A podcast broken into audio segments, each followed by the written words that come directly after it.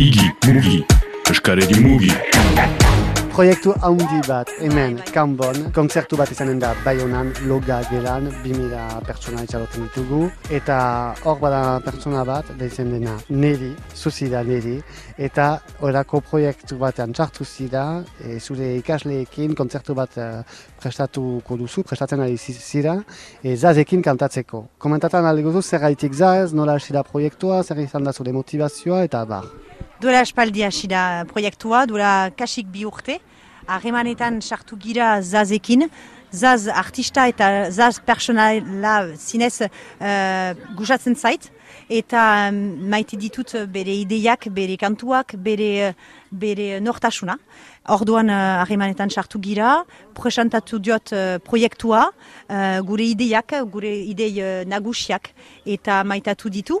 Orduan, uh, ebe, elkartu gira, uh, lau edo, bi, uh, edo baustaliz, eta, um, eta voilà, entxeatu gira uh, asmatzen proiektua, nola egin, uh, kantu bi, bereun kantu, kantu, kantariekin, uh, asmatu gira nola egin, eta... Um, Ala, pixkanaka uh, proiektua forma bat hartu du, proiektuak eta eta orain gaur egun, ebe uh, aski uh, antzinatua da eta hor uh, ari gira be uh, sestasun guziak uh, egiten eta voilà, antzinatzen da.